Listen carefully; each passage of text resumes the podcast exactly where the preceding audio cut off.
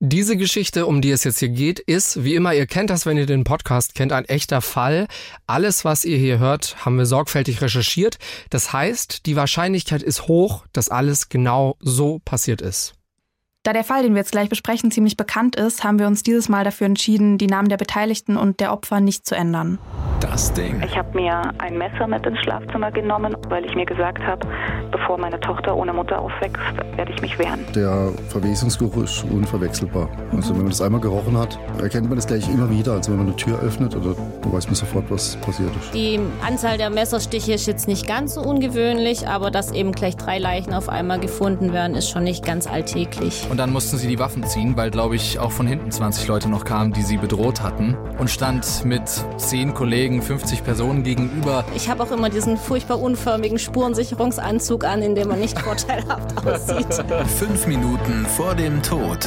Der Das Ding Kriminalpodcast mit Luisa und Jost. Folge 47. Mord im Gerichtssaal.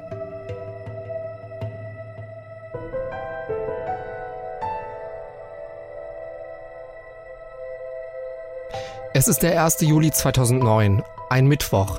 Im Landgericht Dresden findet am Vormittag eine Berufungsverhandlung statt. Es geht um einen Fall von Beleidigung. Am Ende dieser Verhandlung ist eine Frau tot. Ein Mann muss schwer verletzt ins Krankenhaus gebracht werden. 5 Minuten vor dem Tod. Was ist da passiert? Kurz vorher hat die einzige Zeugin in diesem Fall ihre Aussage gemacht und will danach mit ihrem Mann und ihrem Sohn den Gerichtssaal verlassen. Marwa El-Sherbini kommt ursprünglich aus Ägypten. 1977 wird sie in Alexandria geboren. Ihre Eltern arbeiten dort als Chemiker. Marwa geht erst aufs Gymnasium, nach dem Abi fängt sie dann an, Pharmazie zu studieren. An der Uni spielt sie Handball und schafft es sogar in die ägyptische Nationalmannschaft. 2003 heiratet Marwa Elwi. Für Elwis Masterstudium ziehen die beiden im selben Jahr nach Bremen.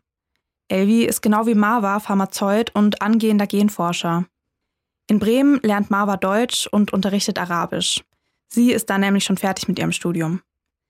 Im Herbst 2005 ziehen die beiden dann nach Dresden. Zu dem Zeitpunkt ist Marwa 28 Jahre alt. Hier will Elwi promovieren. Anfang 2006 kommt dann ihr gemeinsamer Sohn zur Welt. Ungefähr 2 Jahre nach der Geburt, im Herbst 2008, will auch Marwa dann wieder anfangen zu arbeiten. Damit sie in Deutschland aber als Apothekerin zugelassen wird, muss sie erst 2 Praktika absolvieren. Sie hat aber ziemliche Probleme, einen Platz zu finden, denn viele lehnen sie wegen ihres Kopftuchs ab. Irgendwann findet sie aber eine Stelle. Ende 2008 macht sie dann ihr erstes, im Frühjahr 2009 ihr zweites Praktikum.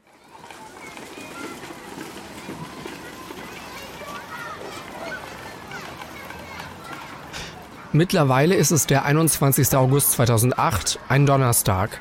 Am frühen Abend geht Marwa mit ihrem 2-jährigen Sohn auf den Spielplatz. Der Spielplatz ist in der Hopfgartenstraße, einem Stadtteil von Dresden. Als Marwa und ihr Sohn auf dem Spielplatz ankommen, sind die beiden Schaukeln schon besetzt. Auf der einen sitzt ein Mädchen, auf der anderen ein junger Mann. Nach einer Weile bittet Marwa den Mann, die Schaukel für ihren Sohn freizugeben, damit er auch einmal schaukeln kann.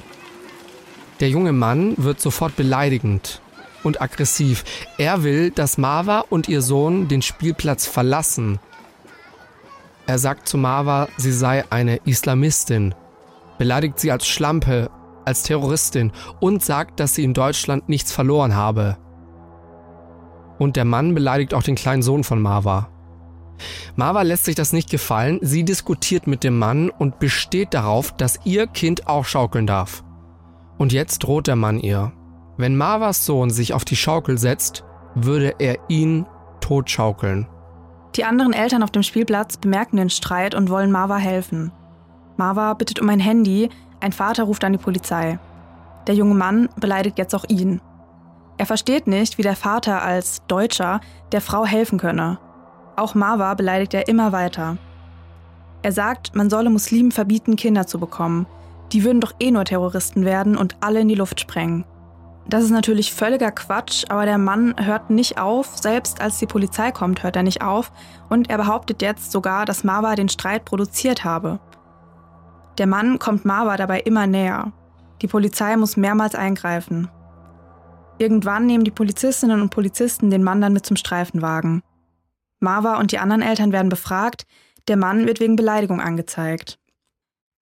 Wer jetzt genau diese Anzeige gestellt hat, das konnten wir nicht rausfinden. Klar ist nur, Marwa selbst, die war das nicht. Das wird später ihr Mann Elwi sagen. Mittlerweile ist es der 16. September. Der Vorfall auf dem Spielplatz, der war jetzt schon vor 3 Wochen. Heute vernimmt das Dezernat Staatsschutz der Polizeidirektion Dresden diesen jungen Mann. Er heißt Alex, ist 28 Jahre alt und wurde in Russland geboren. 2003 ist er als sogenannter Spätaussiedler nach Deutschland gekommen und hat die deutsche Staatsbürgerschaft. Auch während der Vernehmung verheimlicht Alex seine rassistische Gesinnung nicht. Er sagt, Muslime seien Islamisten und behauptet, dass Menschen, Zitat, nicht deutscher Abstammung in Deutschland nichts zu suchen hätten. Alex sagt auch noch, dass er die NPD, die Nationaldemokratische Partei Deutschlands, wählt. Die NPD ist damals zu dieser Zeit mit 9,2% im Sächsischen Landtag vertreten. Knapp einen Monat später nach dieser Sache bei der Polizei, am 10. Oktober 2008, verhängt das Amtsgericht Dresden dann einen Strafbefehl. Alex soll 30 Tagessätze à 11 Euro zahlen.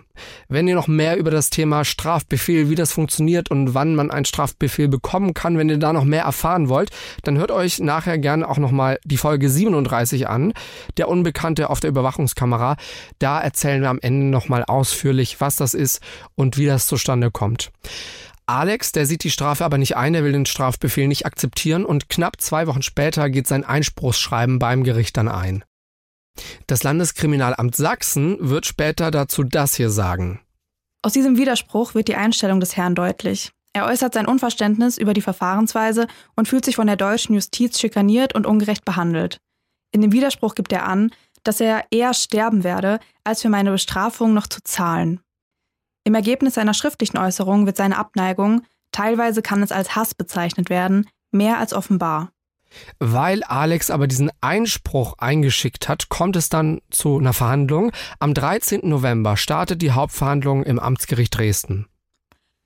Vor Gericht sagt Marwa als Zeugin aus, auch ihr Mann Elwi ist im Gericht mit dabei. Und selbst hier hört Alex nicht auf, Marwa zu beleidigen. Er fragt sie, was sie in Deutschland eigentlich wolle. Die Richterin lässt die Frage nicht zu und verurteilt Alex wegen Beleidigung zu einer Geldstrafe von 780 Euro, zu zahlen in 60 Tagessätzen. Außerdem muss er für die Verfahrenskosten aufkommen. Und auch diese Strafe sieht Alex nicht ein. Er sagt mehrmals, dass ihm gar keine beleidigungsfähigen Personen gegenüberstehen würden, da das keine Bürger und Menschen seien. Im Urteil steht dazu, dass Alex seine, Zitat, rechtsfeindliche und menschenverachtende Gesinnung ohne Einsicht oder Reue zeigen würde. Marwa und Elwi fühlen sich vor Gericht verständlicherweise nicht wohl. Sie fühlen sich schutzlos, weil sie mit Alex in einem Raum sein müssen. Vor Gericht bekommt Alex außerdem ihre persönlichen Daten mit.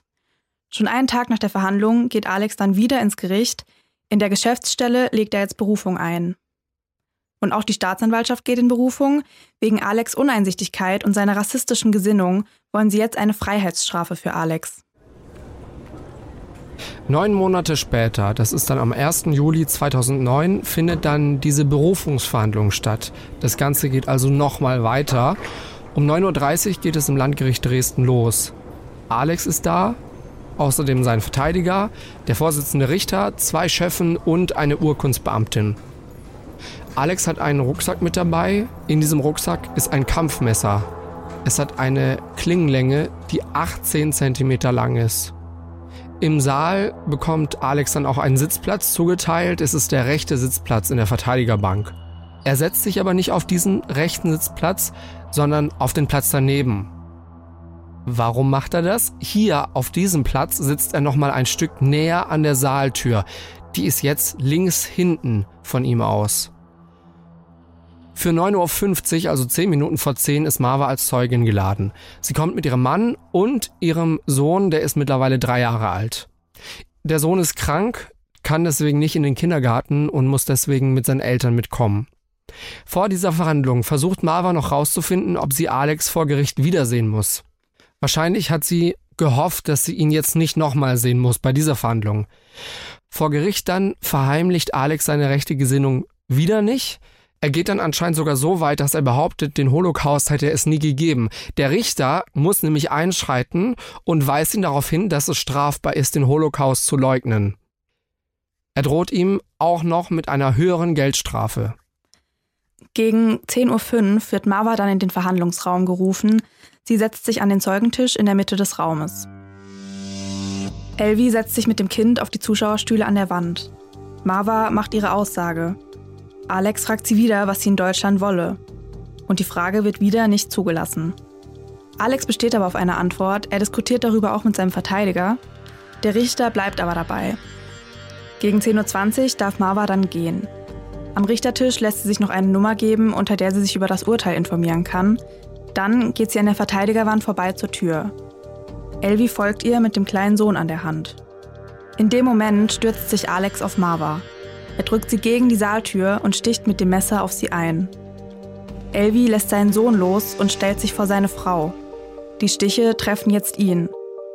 Er sieht, dass Alex etwas in der Hand hat und merkt erst jetzt, dass es ein Messer ist. Elwi fällt zu Boden. Alex geht wieder auf Marwa los. Er sticht schnell und schweigend immer weiter auf sie ein. Elwi schafft es dann, sich nochmal aufzurichten. Er versucht jetzt, Alex von seiner Frau wegzuziehen. Alex lässt dann auch Marwa in Ruhe und sticht wieder auf Elwi ein. Er trifft ihn am Hals, im Gesicht und am Oberkörper. Und in dem Moment öffnet sich dann die Saaltür und Elwi fällt auf den Flur. Warum die Tür aufgegangen ist, das konnten wir jetzt im Nachhinein nicht mehr rausfinden. Marwa ist aber in der Zwischenzeit mit ihrem Sohn in die Nähe der Zuschauerstühle zurückgewichen. Als Elwi jetzt aus diesem Saal herausfällt, geht Alex wieder auf Marwa los und sticht ihr so lange in den Rücken, bis sie bewegungslos liegen bleibt. Insgesamt sticht er 16 Mal auf sie ein. Die Menschen im Saal versuchen Alex durch Anschreien oder das Werfen von Stühlen aufzuhalten. Aber das bringt alles nichts. Als Elwi sich aufrappelt und zurück in den Saal kommt, stürzt sich Alex wieder auf ihn. Elwi kriegt das erhobene Messer an der Klinge zu fassen und versucht es Alex wegzunehmen. Durch die offene Saaltür bemerken Bundespolizisten, die in Zivil auf ihre Zeugenaussage im Nachbarsaal warten, den Angriff. Sie rufen jetzt einen bewaffneten Kollegen, der schon im Nachbarsaal war. Der Kollege sieht Alex und Elwi um das Messer ringen. Er zielt und ruft: „Lass das Messer fallen!" Beide haben die Hände am Messer, beide sind blutverschmiert. Die Leute im Saal werden später von einer unübersichtlichen Situation sprechen. Elwi hört den Polizisten nicht und kämpft weiter mit Alex um das Messer. Ein Schuss fällt, die Kugel durchschlägt Elvis Oberschenkel. Nach dem Schuss stürzen sich die Polizisten auf Elwi. Der Rechtsanwalt macht aber klar, dass Elwi nicht der Täter ist. Dann wird Alex festgenommen. Als die Polizisten ihm die Handschellen anlegen, sagt er, Zitat, „Bitte erschießen Sie mich." Alex wehrt sich dann so heftig, dass er fast aus dem Saal getragen werden muss. Um 10.30 Uhr, knapp 10 Minuten nachdem Alex auf Marwa und Elwi losgegangen ist, kommen die Rettungskräfte. Sie versuchen dann noch Marwa zu reanimieren, aber Marwa wacht nicht mehr auf. Um 11.07 Uhr wird sie noch im Gerichtssaal für tot erklärt. Auch Elwi muss mehrmals reanimiert werden. Im Krankenhaus wird er in ein künstliches Koma versetzt und mehrmals operiert. Elwi überlebt. 2 Tage später wacht er wieder auf. Auch der Sohn von Marwa und Elwi kommt nach dem Mord erstmal ins Krankenhaus. Er wird vom Jugendamt untergebracht, bis seine Tante aus Kairo nach Dresden kommt. Marwa wird am 6. Juli in Alexandria in einem Ehrengrab beerdigt. An der Beerdigung nehmen mehrere tausend Menschen teil. Viele sehen Marwa als Märtyrerin, die ihr Kopftuch mit ihrem Leben verteidigt habe. In Deutschland gibt es aber keine großen Reaktionen auf diesen Mord. Die damalige Dresdner Oberbürgermeisterin wendet sich erst am 10. Juli, also 10 Tage nach diesem Mord, an die Öffentlichkeit. An der vom Ausländerrat Dresden organisierten Trauerfeier am nächsten Tag nimmt sie nicht teil, da kommt sie nicht. Und auch der sächsische Ministerpräsident kommt nicht. Wir haben mit Olga Sperling vom Ausländerrat in Dresden gesprochen. Der Mord an Marwa war tatsächlich ihr erster Arbeitstag. Und wie sie selber sagt, hat seitdem auch ihre ganze Arbeit dort beeinflusst. Von der Tat habe ich aus Medien erfahren erstmal und war aber vor Ort hier in Johannstadt, wo das passiert ist. Das ist ein Stadtteil in Dresden, wo das Landgericht ist. Und habe Hubschrauber gesehen, wusste erstmal das Ganze nicht zuzuordnen und habe dann aus Medien erfahren, was passiert ist. Die Stimmung war keine gute Stimmung in dem Stadtteil und in der Stadt. Wir haben auch damals als Ausländerrat hier in dem Stadtteil, wir haben damit angefangen hier zu arbeiten, aufsuchen. Das heißt, wir haben die Familien besucht und bei diesen Besuchen zu Hause, haben mit Kindern, Jugendlichen, Familien gearbeitet, haben wir viele Frauen kennengelernt, die Marwa El-Sherbini kannten. Und haben die Geschichten von Frauen gehört und diese Geschichten waren mit viel Angst, mit viel Trauer, aber auch mit Berichten über Rassismus und Diskriminierungserfahrungen verbunden. Die Frauen berichteten, dass sie selbst sehr oft von Rassismus auf der Straße betroffen sind. Die Erzählungen waren von böses Angucken, Anspucken, Anschreien, geh auf dein Land zurück oder nimm dein Kopftuch ab. Und insbesondere nach dieser Tat hatten viele Frauen Angst, die Wohnung zu verlassen. Einige Frauen waren 2 bis 3 Wochen nur zu Hause, weil die Angst sehr groß war. Und die Angst war damit verbunden, dass die Frauen auch gedacht haben, es wird ihm das Gleiche wie Marwa passieren. Am 26. Oktober beginnt dann der Prozess gegen Alex. Er wird wegen Mordes in Tateinheit mit versuchtem Mord und gefährlicher Körperverletzung angeklagt. Elwi, Marwas Bruder und ihre Eltern treten als Nebenkläger auf. Alex wird an Händen und Füßen gefesselt in den Gerichtssaal gebracht. Er hat sich seine Kapuze tief ins Gesicht gezogen und eine Sonnenbrille auf. Zwischen ihm und dem Zuschauerraum steht außerdem eine 2,5 Meter hohe Panzerglasscheibe. Der Prozess findet unter höchsten Sicherheitsvorkehrungen statt. Das Landgericht ist an den Verhandlungstagen für andere Verhandlungen geschlossen. 200 Polizistinnen und Polizisten sind im Gericht, die am Prozess Beteiligten müssen durch eine Sicherheitsschleuse und werden durchsucht. Selbst die Verteidiger müssen ihre Schuhe ausziehen und durchleuchten lassen. Denn im Internet hat es Mordaufrufe gegen Alex gegeben. Das sächsische Landeskriminalamt geht deswegen von einer, Zitat, abstrakten Gefährdungslage aus. Zum Prozess kommen auch viele internationale Medienvertreter und Vertreterinnen, das ägyptische Fernsehen zum Beispiel oder das russische Staatsfernsehen.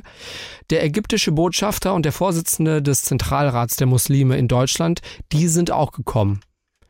Allgemein ist bei diesem Prozess das öffentliche Interesse sehr groß. Zum Zeitpunkt des Prozesses wird auch noch gegen den damaligen Präsidenten des Dresdner Landgerichts ermittelt. Es soll nämlich geprüft werden, ob er wegen mangelnder Sicherheitsvorkehrungen mitverantwortlich für Marwas Tod ist. Auch gegen den Bundespolizisten, der auf Elwi geschossen hat, und gegen den vorsitzenden Richter laufen Ermittlungsverfahren wegen fahrlässiger Tötung und wegen unterlassener Hilfeleistung. Das hat Elwi so beantragt. Die Ermittlungen werden aber kurz vor Weihnachten eingestellt. Die Erklärung: Der Polizist habe nicht erkennen können, welche der beiden Männer der Angreifer gewesen sei. Er habe, Zitat, in einem tragischen Irrtum, aber ohne Schuld gehandelt, weswegen eine fahrlässige Tötung dann nicht vorliege.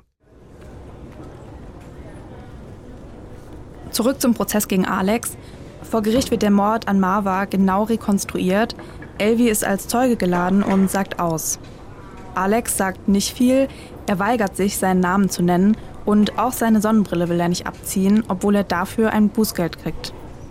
Für die Staatsanwaltschaft steht von Anfang an fest, Alex hat, Zitat, aus bloßem Hass gegen Muslime und Ausländer gehandelt. Alex' Verteidiger stellt dann einen Antrag wegen Befangenheit des Gerichts. Er findet, dass es nicht okay ist, dass der Fall im selben Gericht verhandelt wird, in dem auch die Tat stattgefunden hat. Dem Antrag wird allerdings nicht stattgegeben. Vor Gericht geht es dann auch nochmal ausführlich um Alex' rechte Gesinnung. Eine Sozialarbeiterin sagt aus, die Alex von einem Kurs für Migranten an einer Berufsschule kennt. Sie beschreibt Alex als arrogant und regelfixiert, als einen autoritären Einzelgänger. Gewalttätig habe sie nie erlebt, dafür aber überheblich gegenüber anderen Migranten. Gegen jüdische Einwanderer aus Russland habe er einmal antisemitisch gehetzt. Auch ein Mitschüler aus dem Kurs sagt aus, Alex habe einmal im Streit mit einem anderen Schüler ein Messer gezogen. Die Klasse hätte ihn aber beruhigen können. Es geht dann auch nochmal ausführlich um die Tatsache, warum an diesem 1. Juli kein Wachmann mit im Saal dabei war Und hier wird einfach gesagt, dass Alex gewalttätig hätte werden können. Damit habe niemand gerechnet, eben auch der vorsitzende Richter, der diese Verhandlung geführt hat, nicht. Und eine Beleidigung, also dieser Tatbestand, wenn man eine Beleidigung verhandelt, das ist halt einfach kein ausreichender Grund zu sagen, okay, da muss jetzt ein Wachmann mit ins Gericht. Alex' Verteidiger versuchen alles, um Alex' Strafe so gering wie möglich zu halten. Klar, es ist ja auch der Job der Verteidiger. Allerdings machen sie das wohl auf fragwürdige Art und Weise. Vom Spiegel wird der zweite Verteidiger zum Beispiel so zitiert. Wir müssen fragen, warum dieser Angeklagte getötet hat. Dazu darf man nicht die Augen vor den gesellschaftlichen Umständen in diesem Land verschließen. Ist der Mandant ein fanatischer Einzeltäter mit Ausländerhass? Vielleicht. Aber da ist auch das Bild des Islam in Politik und Medien. Ich spreche nicht von den Anschlägen 2001, sondern von den täglichen Meldungen über Attentate. Bei den Muslimen herrsche jedes Mal betretenes Schweigen, wenn von Ehrenmorden und Aufrufen zu Anschlägen die Rede sei. Ein Bild der Barmherzigkeit bietet der Islam gerade nicht. Und dies müsse schließlich zugunsten des Angeklagten berücksichtigt werden. Soweit dieses Zitat. Alex' Verteidiger wollen erreichen, dass er wegen Totschlags statt wegen Mordes verurteilt wird. Am 7. Prozesstag verlesen sie eine Erklärung von Alex. Darin schreibt er, dass er die Tat nicht geplant habe. Auch das Messer habe er schon länger immer mit dabei gehabt. Und seine rechte Gesinnung sei auch nicht das Motiv gewesen. Er habe sich durch den Strafbefehl und die Angst vor einer Haftstrafe, Zitat, in einem Zustand von Angst und Panik befunden. Er habe sich vom Staat und von der Justiz schikaniert gefühlt. Im Gericht habe er das Gefühl gehabt, das Gesetz werde einseitig und zu seinem Nachteil ausgelegt. Bis zur Berufungsverhandlung habe er stark unter Stress gestanden, er habe viel Alkohol getrunken und an den Prozess und an die Tat selbst könne er sich auch nur sehr lückenhaft erinnern. Bei Marwas Familie entschuldigt sich Alex in der Erklärung nicht. Als er nach der Tat im Gefängnis saß, habe er nur 3 Sachen bereut. Zitat: Dass es geschehen ist, dass ich mir mein Leben versaut habe und dass ich nicht erschossen wurde. Alex beschreibt die Tat in seiner Erklärung als Affekthandlung. Die Staatsanwaltschaft sieht das aber ganz anders. In ihrer Anklageschrift und während dem Prozess sprechen sie von einem heimtückischen, aus niederen Beweggründen begangenen Mord. Alex habe das Messer vor der Tat einseitig stark geschliffen und den Griff des Messers zusätzlich mit Gewebeband stabilisiert. Für die Staatsanwaltschaft steht deswegen fest, Alex hatte am Tattag genau geplant, Marwa umzubringen. Das Motiv laut dem Staatsanwalt, Zitat, unbändiger, ungebremster Ausländerhass. Er sagt auch, dass es eine feige Tat war. Marwa und Elwi hätten mit dem Angriff nicht gerechnet. Alex' Erklärung stuft er als Schutzbehauptung ein. Er habe heimtückisch und aus niederen Beweggründen gehandelt, nicht im Affekt.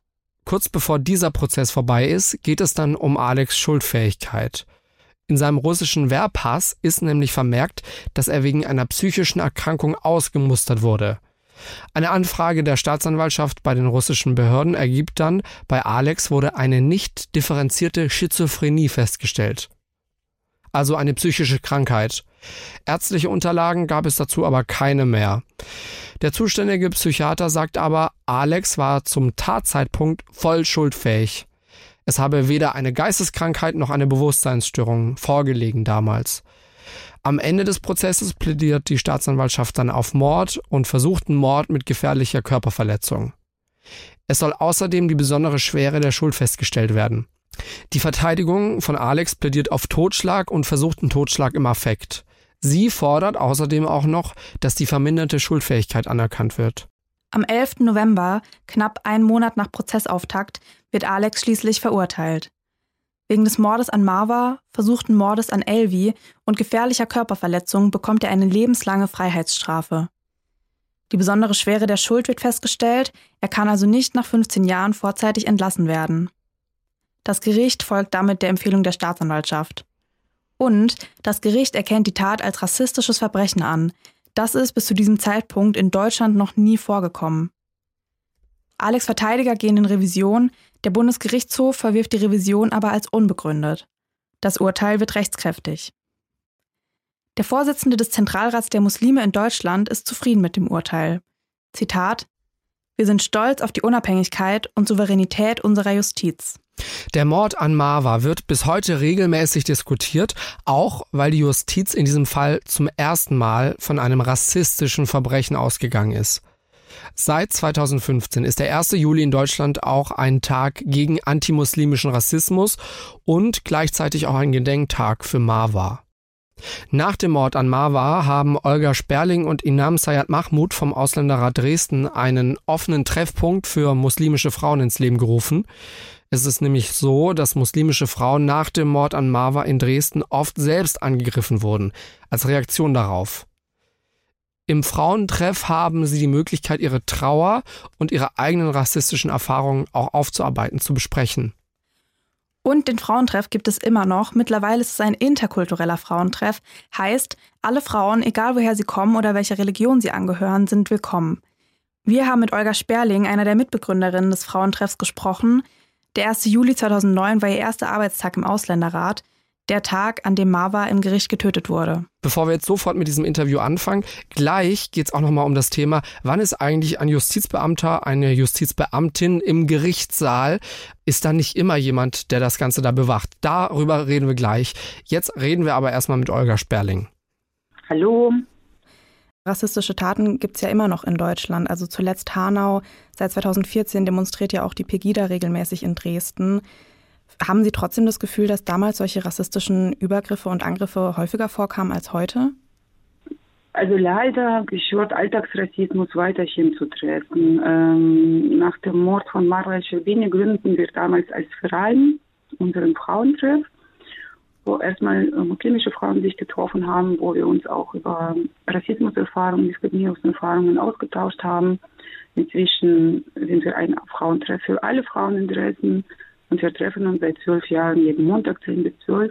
Und tatsächlich in den letzten Wochen, weil wir das Thema Marwa wieder hatten, weil wir immer zum 1. Juli mit den Frauen dieses Thema thematisieren in unserem Frauentreff, berichten die Frauen weiterhin über rassistische und Diskriminierungserfahrungen in Dresden, auf der Straße, in der Straßenbahn, auf den Beschorten, in Bildungseinrichtungen. Und leider gehört es weiterhin zu einer traurigen Realität in Dresden. Wie helfen Sie den Frauen in Ihrem Frauentreff damit umzugehen, mit solchen Erfahrungen? Na, wir tauschen erstmal aus. Ich denke mal, es ist auch ganz wichtig, den Austausch anzubieten und auch einen geschützten Ort anzubieten, was wir auch machen. Und wenn man das ausspricht und wenn man sich gegenseitig stärkt, beziehungsweise Strategien überlegt, was könnte man antworten, was müsste man machen, oder bei größeren Angriffen unterstützen wir Frauen und vermitteln sie weiter an die zuständigen Stellen wie RAA Sachsen, oder eben gehen die Wege zusammen mit den Frauen. Aber es geht quasi um Hilfe durch Selbsthilfe, dass die Frauen sich nicht alleine fühlen, dass sie auch wissen, okay, ich bin nicht alleine mit meinen Problemen, das ist zwar nicht schön, aber vielleicht kann ich auch von anderen Frauen lernen, wie ich damit umgehe. Und diese Berichte, die sind zwar immer sehr traurig, aber es ist auch ganz wichtig, das immer wieder anzusprechen, die Geschichten immer wieder zu erzählen und auch die Interessen an Bevölkerung darauf aufmerksam zu machen, was es bedeutet für die Menschen, die neue Interessen sind, die neue Dresdnerinnen sind, was es auch bedeutet, diskriminiert zu werden, nicht verstanden zu werden, was es bedeutet, aufzufallen, nicht nur äußerlich, sondern auch sprachlich. Also nach 2015, nachdem die Pegida wieder in Dresden ist, ist auch für die Menschen mit Migrations- und Fluchterfahrung, die nicht auffallen, aber mit Akzent sprechen, also da ist man nur auf die Migration wieder beschränkt, da ist man nur ein Migrant. Das heißt, das trifft auch die Bildungsmigration, die Arbeitsmigration und insbesondere trifft das natürlich auch Frauen. Nach dem Mord an Marwa El-Sherbini haben Sie gerade schon gesagt, dass viele Frauen Angst hatten, das Haus zu verlassen.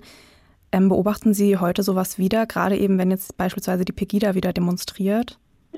Ja, das ist tatsächlich so, dass die Frauen das Stadtzentrum meiden, insbesondere wo die Pegida sehr aktiv in Dresden war. Die sind immer noch montags in der Stadt, aber es ist inzwischen bekannt und sowohl damals als auch heute empfehlen wir auch den Menschen, den Frauen auch das Stadtzentrum zu meiden, damit es nicht zu Konflikten oder zu unangenehmen Begegnungen kommt. Haben Sie auch mitbekommen, dass Frauen im Nachhinein aus Dresden weggezogen sind, weil sie einfach Angst hatten, da länger zu leben? Also einige hatten das vor, ein paar sind tatsächlich weggezogen und viele Frauen sind aber geblieben und zu diesen Frauen haben wir immer noch Kontakt. Diese Frauen begleiten unsere Arbeit inzwischen als Sprach- und Kulturmittlerinnen. Und vor kurzem haben wir mit einer getroffen, die von Anfang an mit dabei war und ich sagte, ja, damals wollte ich auch weg, wollte ich auch aus Dresden zu meiner Familie nach Berlin und weil ich so viel Angst hatte, weil ich so verunsichert war, weil ich mich so unwohl in Dresden gefühlt habe. Sie ist aber geblieben mit ihrer Familie, die Familie wurde größer, jetzt arbeitet sie als pädagogische Fachkraft in einer Kita in Dresden und jetzt sagt sie, ja, ich fühle mich inzwischen in Dresden auch zu Hause. Ja, ich glaube auch, dass es ein total wichtiges Zeichen setzt, einfach zu sagen, wir sind hier auch zu Hause und das ist auch unsere Heimat. Ja, viele sagen auch, dass ich mich in Dresden nicht nur zu Hause fühle, sondern das ist meine zweite Heimat. Und diese Bilder berühren sehr, diese Sätze, die die Frauen sagen, die berühren auch sehr. Und ich denke mal, das Wort Begegnung im weitesten Sinne des Wortes ist auch ein ganz wichtiges Wort, weil wir sind alle fremd zueinander. Wenn wir uns aber kennenlernen, jeden konkreten Menschen kennenlernen, die Geschichte von jedem konkreten Menschen kennenlernen, da sind wir nicht mehr fremd. Und man sagt, die Integration, obwohl ich das Wort nicht mehr mag, ist eine gesamtgesellschaftliche Aufgabe, so ist es auch. Also dass wir sowohl Menschen mit Migrations- und Fluchterfahrung, es spielt tatsächlich keine Rolle, warum die Menschen da sind. Es gibt immer einen Grund, warum die Menschen da sind. Aber auch die Bevölkerung oder die Menschen, die hier geboren sind, wir müssen aufeinander zugehen, weil durch Begegnungen werden die Ängste abgebaut. Das Wort Integration mögen Sie nicht. Woran liegt das? Integration bedeutet, dass irgendwas Fremdes in irgendwas Bestehendes reinkommt, ja. Und wenn ich mich selber auch angucke, ich möchte mich nicht als irgendwas Fremdes, als ein Fremdkörper in das Bestehende sehen, sondern ich möchte von Anfang an ein Teil von der Gesellschaft sein. Und ich denke mal, dass so fühlen sich auch die Menschen, die migrieren. Und deswegen bin ich eher befreundet von dem Wort Inklusion, wo von Anfang an alle zusammengesehen werden. Das sind schwierige gesellschaftliche Prozesse, aber ich denke mal, wir müssen uns immer wieder bewusster werden, welche Worte oder welche Begriffe wir für was nutzen. Und deswegen finde ich auch das Wort Integration nicht mehr zeitgemäß. Ist jetzt vielleicht eine gute Abschlussfrage. Was würden Sie sich denn wünschen für die Zukunft in Dresden? Ich wünsche mir eine diskriminierungsfreie Gesellschaft in Dresden. Ich denke mal, mit diesem Satz ist auch alles gesagt. Diskriminierungsfrei bedeutet auch eine Gesellschaft, in der Menschenrechte für alle Menschen gleich sind. So Leute, jetzt wird's auch nochmal richtig spannend, weil jetzt klären wir eine Sache, die in diesem Fall auch eine große Rolle gespielt hat. Also, wir erinnern uns, im Gerichtssaal, ein Mord im Gerichtssaal, dass jemand sterben muss im Gerichtssaal. Das habt ihr vielleicht noch nie gehört, aber es ist in dem Fall passiert und es kommt schon ab und zu vielleicht in Deutschland auch immer mal wieder vor, dass es in Gerichten zu Tumulten, zu Angriffen, zu was auch immer kommt. Und natürlich reden wir dann mit Elena, unserer lieben, du hast hier lauter Namen, Jura, Brain, Justizexpertin, such dir was aus. Und alles toll. Elena, also wann ist denn da, also man würde ja jetzt denken, okay, die Polizei sitzt da mit im Raum, das stimmt ja aber gar nicht, dafür gibt es ja extra andere Beamten und das sind Justizbeamten. Genau, man nennt die genauer, also die bei Gericht arbeiten, nennt man Justizwachtmeister. Ganz häufig sitzen die tatsächlich an der Pforte, könnte man sagen, machen sowas auch wie Einlasskontrollen bei größeren Verfahren, sortieren Post. Das ist zum Beispiel auch sowas. Also ganz banal, aber die können natürlich, das sind jetzt auch nicht übermäßig viele bei so einem durchschnittlichen Landgericht, die können jetzt auch nicht abbilden, dass sie bei jedem kleineren Verfahren mit drin sitzen. Und wir haben ja in unserem Fall auch so, war das ja ursprünglich, ging es um eine Beleidigung. Ja, und da denkt man nicht, dass es was Großes ist. Ja, ja. Genau, das ist ja was Kleineres, wurde erstmal am Amtsgericht verhandelt, dann ging es in die Berufung, klar, dann geht es ans Landgericht. Da muss jetzt kein Justizwachtmeister mit drin sitzen und da sitzt für gewöhnlich auch kein Justizwachtmeister mit drin. Wo die mit drin sitzen, ist natürlich bei Verfahren, wo der Angeklagte schon in U-Haft ist, also schon in U-Haft sitzt und im Zweifel auch schon mit Handschellen reingeführt wird. Da bleiben die dann an der Tür sitzen und achten drauf, dass nichts weiter passiert. Oder bei, ich hatte mal ein relativ riesiges Verfahren, in Mannheim war das, da ging es um einen relativ großen Drogenring, kann man sagen, Drogendealerring. Da wurden auch die Angeklagten schon mit Fußfesseln und Handfesseln reingeführt. Ist klar, dass da mindestens zwei an der Tür sitzen und noch dazu mehrere Angeklagte. Ja, dass die Sicherheitsvorkehrungen da sehr viel größer sind, da werden ja auch gefährliche Menschen sitzen da drin, ist schon mal... Jetzt, wo du sagst, neulich, als ich am Landgericht in Stuttgart war, da ging es, glaube ich, auch in einem Verfahren, in einem anderen Saal, um Betäubungsmittel, auch, ich glaube, eine Familienclan-Sache, und da war dann sogar auch, in dem Fall sogar Bereitschaft zur Polizei, dann wieder vorm Gericht, hat schon Leute kontrolliert, und wenn man da reinkam, war das wie beim Flughafen im Gericht, dass man durch so eine Schleuse da durchgehen musste. Ja, ja. Also das ist dann genau das, was du sagst, also richtig Full-on-Security. Aber was ist denn, wenn jetzt da was passiert und da sind vielleicht keine Wachtmeisterinnen und Wachtmeister gerade im Raum, weil das vielleicht eine kleinere Sache ist? Ja, dann muss natürlich, rein theoretisch sollte zumindest einer von den Verfahrensbeteiligten, im besten Fall einer der Richter, relativ zügig reagieren. Und der hat ja auch meistens ein Telefon neben sich stehen und kann jemanden rufen, dass die dann auch schnell angerannt kommen. Gerade in einem Landgericht, das war ja das Landgericht Dresden, da sind Justizwachtmeister da. Die können, würde ich jetzt mal behaupten, auch relativ schnell da sein.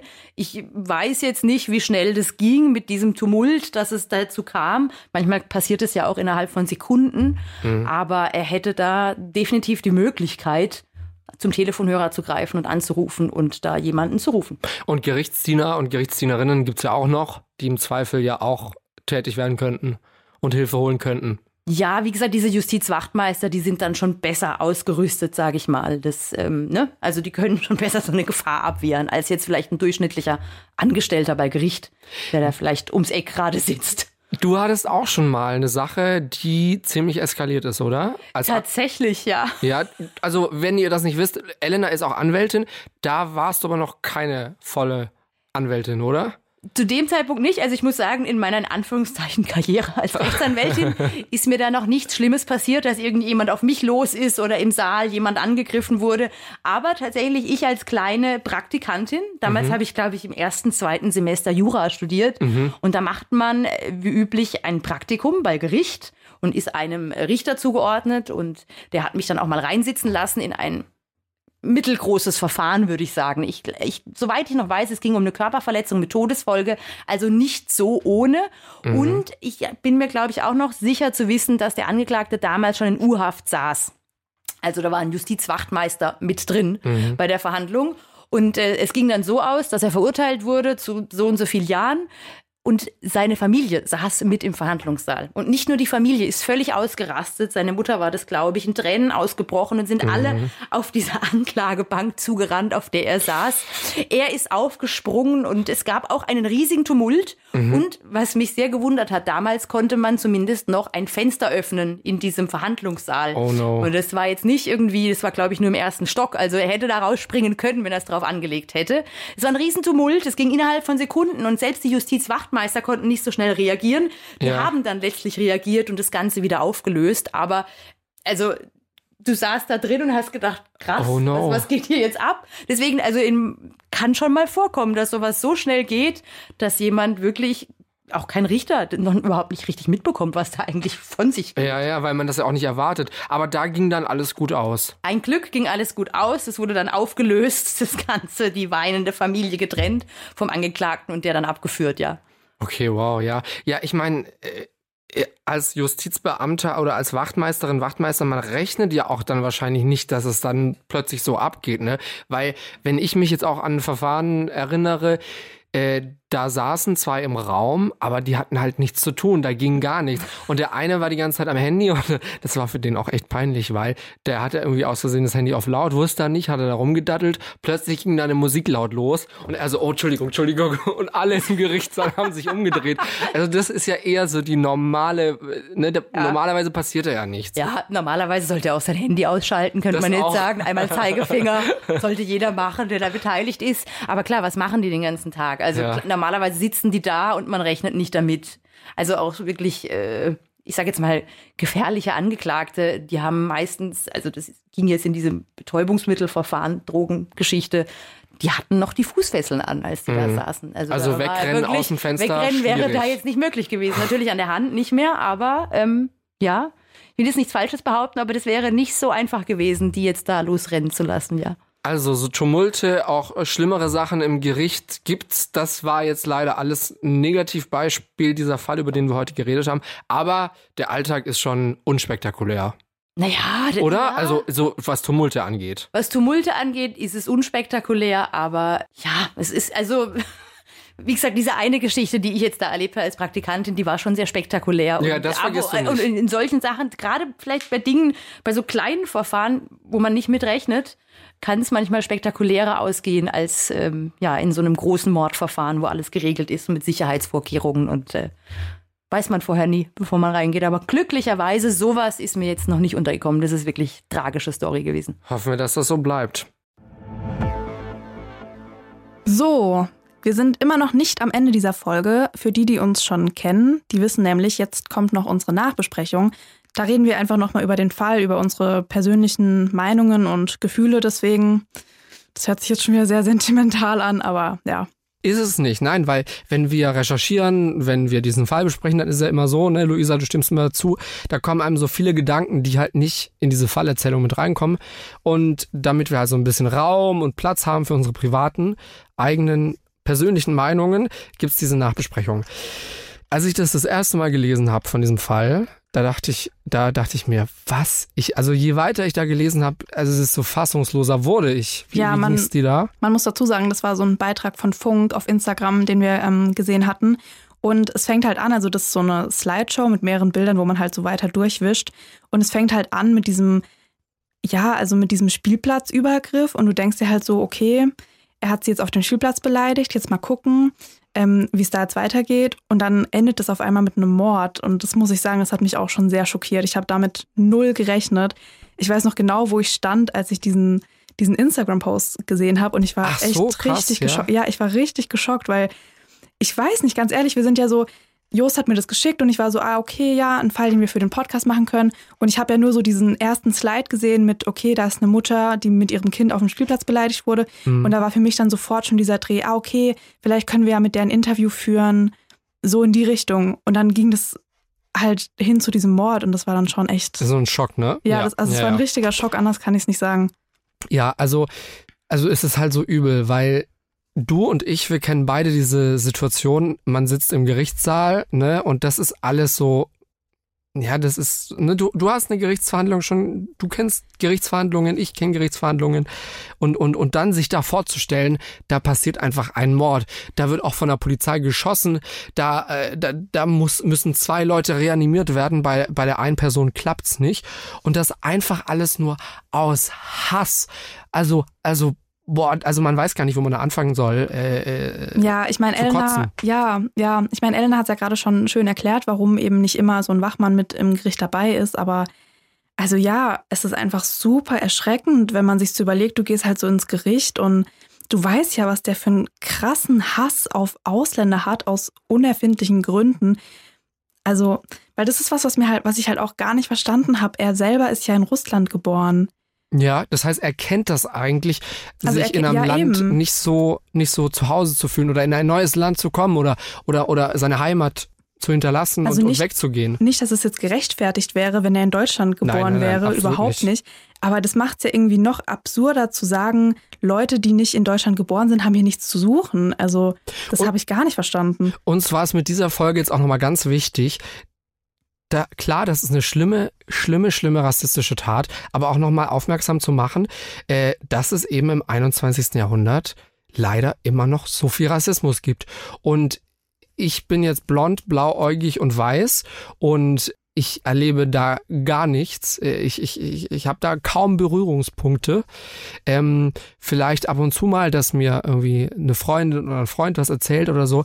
Aber ich muss das nicht durchleben. Ich weiß auch gar nicht, wie sich das anfühlt, benachteiligt oder beleidigt oder sonst irgendwas zu werden, nur weil man ein Kopftuch trägt, weil man vielleicht eine andere Herkunft hat, weil man vielleicht eine internationale Biografie hat, wie auch immer.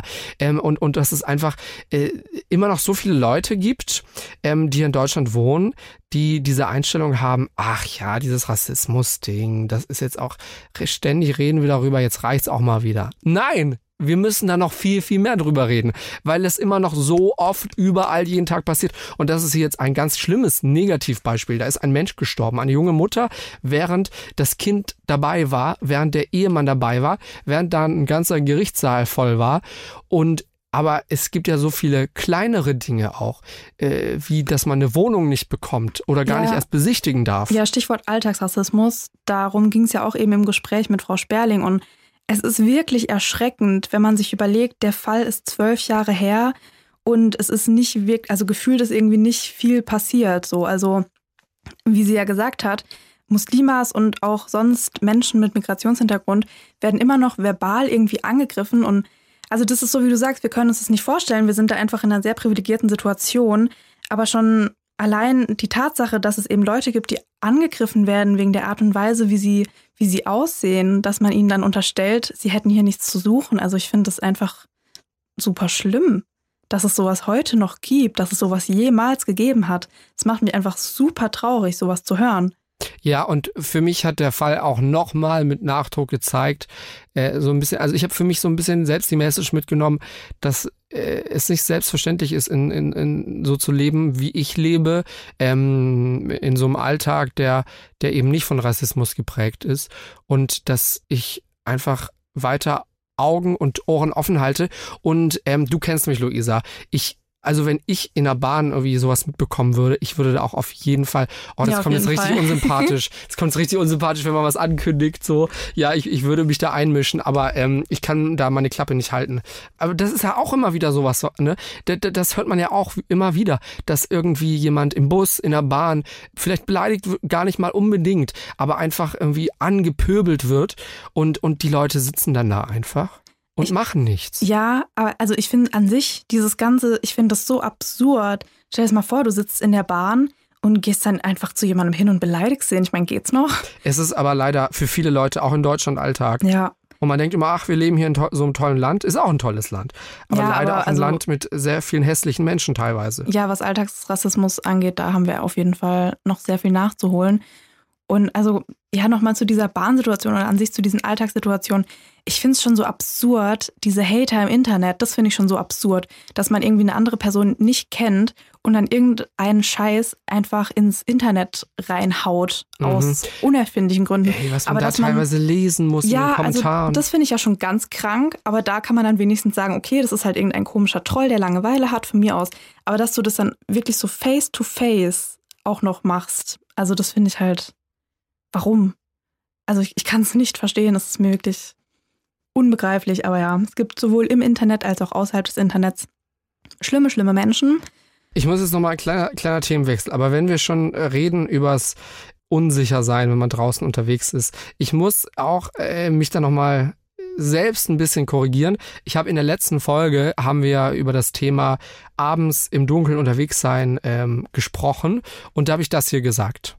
Ich kenne das so von mir, wenn ich die Spätschicht habe, dann fahre ich lieber mit dem Auto, weil ich eben nicht auf dem Weg zur Bahn dann irgendwie überfallen werden will oder was weiß ich was. Echt? Solche Ängste hast du? Ich habe gar keine Angst, wenn ich draußen unterwegs bin. Ja, du bist auch ein Mann. Ja, aber guck mal, wir reden hier über schlimmste und absolut grausamste Verbrechen. Das ist so ein Fall, aber das wird dir ja, also die Chance, dass dir sowas passiert, ist ja gleich null fast. Nein, natürlich denke ich nicht, dass mir sowas passiert, aber weißt du, so dieses, sie fahren mit dem Auto... Keine Ahnung, ob sie das jetzt gemacht haben, weil es praktischer ist oder weil sie sich sicherer gefühlt haben. Aber du musst dir überlegen, es sind 3 Frauen, die sind alleine und es ist 11:30 abends, das ist stockdunkel. Vor allem Anfang des Jahres, ne? Eben. Keiner draußen. Und danach haben uns Leute geschrieben, zum Beispiel gab es einen langen Kommentar von, Luisa, hilf mir mal schnell auf die Sprünge, weißt du noch? Ich glaube, Saskia hatte uns geschrieben, ne? Von Saskia, oh mein Gott, du hast den Namen gemerkt, ich bin stolz. Jetzt lenk ich mal nicht ab, ich will jetzt hier wirklich ganz, ganz ernsthaft sagen. Also Saskia hat eine lange Nachricht an uns geschrieben und meinte, doch Jost, Frauen passiert sowas, leider. Ich kenne gar keine Frau, die keine Ängste oder größere Anspannung im Dunkeln erlebt. Keine, die noch nie mit durch die Fingerknöchel gezogenen Schlüssel durch die Nacht gelaufen ist. Keine, die nicht schon sehr unangenehm bedrängt wurde. Nicht eine. Das Kommentar, beziehungsweise den Kommentar fand ich so unangemessen und ehrlich, ist eine Entschuldigung wert in meinen Augen. Und da gebe ich ihr zu 100% recht, Saskia. Ich möchte mich hier ganz ehrlich entschuldigen dafür. Ich möchte es aber trotzdem noch ein bisschen einordnen, weil meine erstaunte Reaktion war eher auf Luisa als Person bezogen, weil Luisa, ich kenne dich als sehr taffe Person, die sich auch vielleicht gar nicht, die sich nicht so viel gefallen lässt. Aber auch das ist natürlich eine Sache, wo ich jetzt einfach nochmal nachfragen wollte, wie geht's dir denn persönlich damit, mit diesem Thema? Ja, das Ding ist halt, nachts, da kannst du so selbstbewusst und so tough sein, wie du willst. Du bist halt einfach hilflos. Also ich muss mir nichts vormachen. Ich weiß, wenn da jetzt irgendwie so ein 1,80 Mann vor mir steht, dass ich dann keine Chance gegen den habe. So. Mhm. Und ich bin auch schon mehrmals einfach mit meinem Pfefferspray, dass ich das halt so schon auf Anschlag in meiner Jackentasche hatte, eilig die Treppe hochgelaufen, dass ich so schnell wie möglich zu Hause bin. Und also das ist halt auch wirklich so, was Frauen manchmal machen, was Männern einfach auch gar nicht bewusst ist. Also ich hatte es neulich auch mit meinem Freund darüber. Und dem war zum Beispiel auch nicht bewusst, dass es wirklich Frauen gibt, die gehen mit High Heels zur Arbeit und nehmen sich aber Sneaker mit für ihren Heimweg, damit sie schneller rennen können, falls sie angegriffen werden. Also das finde ich so eine traurige Tatsache. Aber ganz ehrlich, ich habe auch Freundinnen, die sind wirklich super selbstbewusst, super tough. Auch die haben nachts Angst. Also es ist wirklich, wie dieser Kommentar gesagt hat, ich kenne keine Frau, die nicht Angst hat, nachts allein nach Hause zu gehen. Und ich kenne keine Frau, die sich nicht schon mal unwohl gefühlt hat, nicht schon mal dumm angemacht wurde, nicht schon mal in einer unangenehmen Situation war wegen einem Mann. Dann unterstreiche ich da nochmal meine Entschuldigung und sage, hier habe ich jetzt auf jeden Fall noch mal was gelernt. Also ich bin jetzt bis jetzt nicht blind durch die Welt gegangen und dachte, okay, wir haben kein Problem mit Männern, die Frauen hinterherlaufen, sie anmachen, sie ansprechen und so weiter. Das ist mir schon alles bewusst. Aber das hat jetzt auf jeden Fall nochmal dazu geführt, das Ausmaß nochmal mehr zu hinterfragen und auch zu merken, okay, das ist doch mehr systematischer, dieses Problem an sich. Und da bin ich dann wieder privilegiert als Mann, dass ich sage, okay, ich habe das einfach nicht, aber das liegt einfach daran, dass ich Mann bin und sage, ich habe jetzt hier was mitgenommen daraus und möchte mich dafür entschuldigen und sehe jetzt nochmal das Ganze ein bisschen anders. Also wie gesagt, das ist nichts ganz Neues für mich. Jetzt haben sich einfach die Grenzen noch mal ein bisschen verschoben und sind ein bisschen klarer geworden. Nimmst du meine Entschuldigung an, Luisa? Ja, vielen Dank. So, dann kommen wir jetzt am Schluss noch zu einem etwas angenehmeren Thema, oder? Ja, jetzt, nachdem wir irgendwie so sämtliche schlimmen Themen in unserer Gesellschaft gefühlt abgedeckt haben. Aber es ist auch wichtig, es ist so wichtig darüber, dass wir darüber reden, ne? Ja, also über Gewalt gegen Frauen und natürlich auch über Rassismus. Das ist, man kann, glaube ich, da gar nicht oft genug drüber sprechen. Dafür ist unser Podcast ja auch da und wir werden auch nicht aufhören, darüber zu sprechen. Wir werden weiterhin über solche Fälle sprechen, mit Betroffenen darüber sprechen, weil es einfach wichtig ist, weil es Probleme sind, die nach wie vor leider aktuell sind. Aber wie ihr ja wisst, wenn ihr uns schon länger hört, beenden wir den Podcast meistens trotzdem irgendwie positiv, damit man nicht ganz so traurig dann ist, nachdem man unsere Folge angehört hat. Und deswegen sprechen wir jetzt nochmal über was wir in der letzten Folge schon angestoßen hatten, nämlich Urlaub. Yes, Urlaub. Die schönste Zeit im Jahr. Es ist Sommer, es ist Urlaubsseason. Wir haben in der letzten Folge dazu aufgerufen, dass ihr uns Urlaubsbilder schickt, dass ihr uns sagt, wofür euch die Reise hingeht. Wir sind sehr neidisch. Ich meine, Jost ist sogar jetzt für 4 Tage, glaube ich, oder spontan einfach in die Toskana gefahren. Wir haben einen Roadtrip gemacht, weil wir wollten nichts mit Flugzeug oder Bahn machen wegen Corona und dachten uns, okay, im Auto können wir uns nicht anstecken. Und auch sonst waren wir da sehr vorsichtig, aber es war verdammt heiß. Ja, in der letzten Folge hat sich Jost noch beschwert, dass er im Büro sitzen muss, wenn eure Urlaubsbilder kommen. Und jetzt war er selber im Urlaub, aber mich hat er trotzdem im Homeoffice zurückgelassen. Tja. Ja, aber es waren ja nur 4 Tage. Und Luisa, Toskana kann ich absolut empfehlen. Es war so schön da. Es war wirklich übertrieben schön. Ich war auch in Lucca. Das ist eine krass gut erhaltene Stadt noch in der Toskana, da, ne, so aus der römischen Zeit. Mhm. Und also es ist unfassbar. Es fühlt sich so an, als wären diese ganzen, weißt du, so die Geschichtsbuchschreiberinnen und Schreiber, als wären die einfach alle nach Lucca gereist und hätten da die Häuser abgemalt, weil das sieht so, es sieht original so aus, wie man es aus den ganzen Dokus und aus den ganzen Geschichtsbüchern kennt.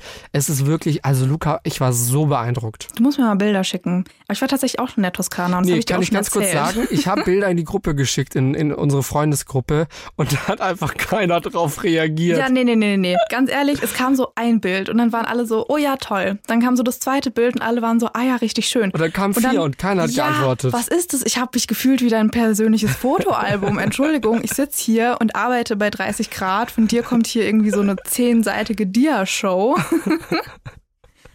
Aber ja, wir haben uns natürlich alle sehr für dich gefreut. Und wir wollten unbedingt wissen, wo wart ihr denn? Wo seid ihr hin? Ja, da kamen halt auch richtig schöne Ziele. Also Irland wurde uns geschrieben, Mexiko, da wurden uns sogar Bilder geschickt. Danke nochmal an der Stelle, da habe ich mich richtig in den Urlaub versetzt gefühlt. Überleg mal, du bist Bilder in Mexiko und hörst einfach uns. Ja, das ist halt auch wieder so mindblowing für mich. So. Voll süß. Ja, ach, das freut uns immer, wenn ihr uns irgendwo anders auch hört. Ja, was kam noch? Frankreich kam noch. Österreich, Schweiz. Die Sophie, oder wie sie hieß, hatte uns sogar eine Story geschickt. Wie krass einfach. Da hat sie ihr Handy in der Hand, da ist so unser Podcast-Logo drauf und dann ist so ein Schwenk da über so eine ganz grüne Alm und über so eine Bergkette und blauer Himmel. Also über sowas freuen wir uns wirklich immer, immer sehr. Egal, ob wir jetzt dazu aufgerufen haben oder nicht, aber das ist schon immer sehr schön zu wissen, dass wir mit euch in den Urlaub dürfen. Hast du noch Urlaubspläne für dieses Jahr? Ja, ich habe denselben Fehler gemacht wie letztes Jahr. Weil ich dachte mir halt so, okay, im August sind Sommerferien. Ich will nicht in den Sommerferien verreisen. Mhm. Deswegen gehe ich einfach, aber auch nicht davor. Ich weiß nicht, wieso ich nie darauf komme, davor zu gehen. Es hätte sich vor allem auch angeboten dieses Jahr, aber egal. Ich gehe jetzt im September. Und ganz schön lange, ne? Ja, genau. Wir machen auch einen Roadtrip tatsächlich nach Slowenien und Kroatien. Deswegen hoffen wir mal, dass die Corona-Lage sich bis dahin noch... Klopf auf Holz. Einigermaßen ist ja zum Glück nicht mehr so lange. Ja, genau. Aber ich fühle mich schon sehr urlaubsreif, deswegen, ich freue mich. Und apropos September, ihr habt es ja gerade schon gehört. Wir machen eine kleine Pause. Genau. Haben wir uns auch mal verdient. Jetzt im September gibt es nur eine Folge, die kommt am 1. September raus. Und dann sind wir im Oktober wieder am Start. Aber wir verabschieden uns noch gebührend in diese kurze Pause. Es ist ja auch nur eine kurze Pause, ne? Es ist wirklich nur eine kurze Pause. Genau. Am 1. September, also in 2 Wochen, kommt dann unsere letzte Folge vor der Sommerpause. Da verabschieden wir euch dann nochmal gebührend. Und dann geht es am 13. Oktober weiter. Und da haben wir dann auch eine sehr, sehr große Ankündigung. Und wir freuen uns schon und sind gespannt, wie ihr reagiert. Was ist die große Ankündigung? Hallo? Ach so, stimmt ja. Das habe ich ganz vergessen. Major News, ne? Das habe ich ganz vergessen. Das ist halt auch voll geil. Das überpiepsen wir jetzt. Okay. Wir überpiepsen und lassen den Rest drin. So, habt einen schönen Urlaub oder arbeitet schön. Wir denken an euch. Bis in 2 Wochen. Tschüss. 5 Minuten vor dem Tod. Der Das Ding Kriminalpodcast. Gibt's in der ARD Audiothek, der Das Ding App und überall, wo es Podcasts gibt. Und wem das nicht reicht, noch mehr Content findet ihr auf Instagram unter Kriminalpodcast.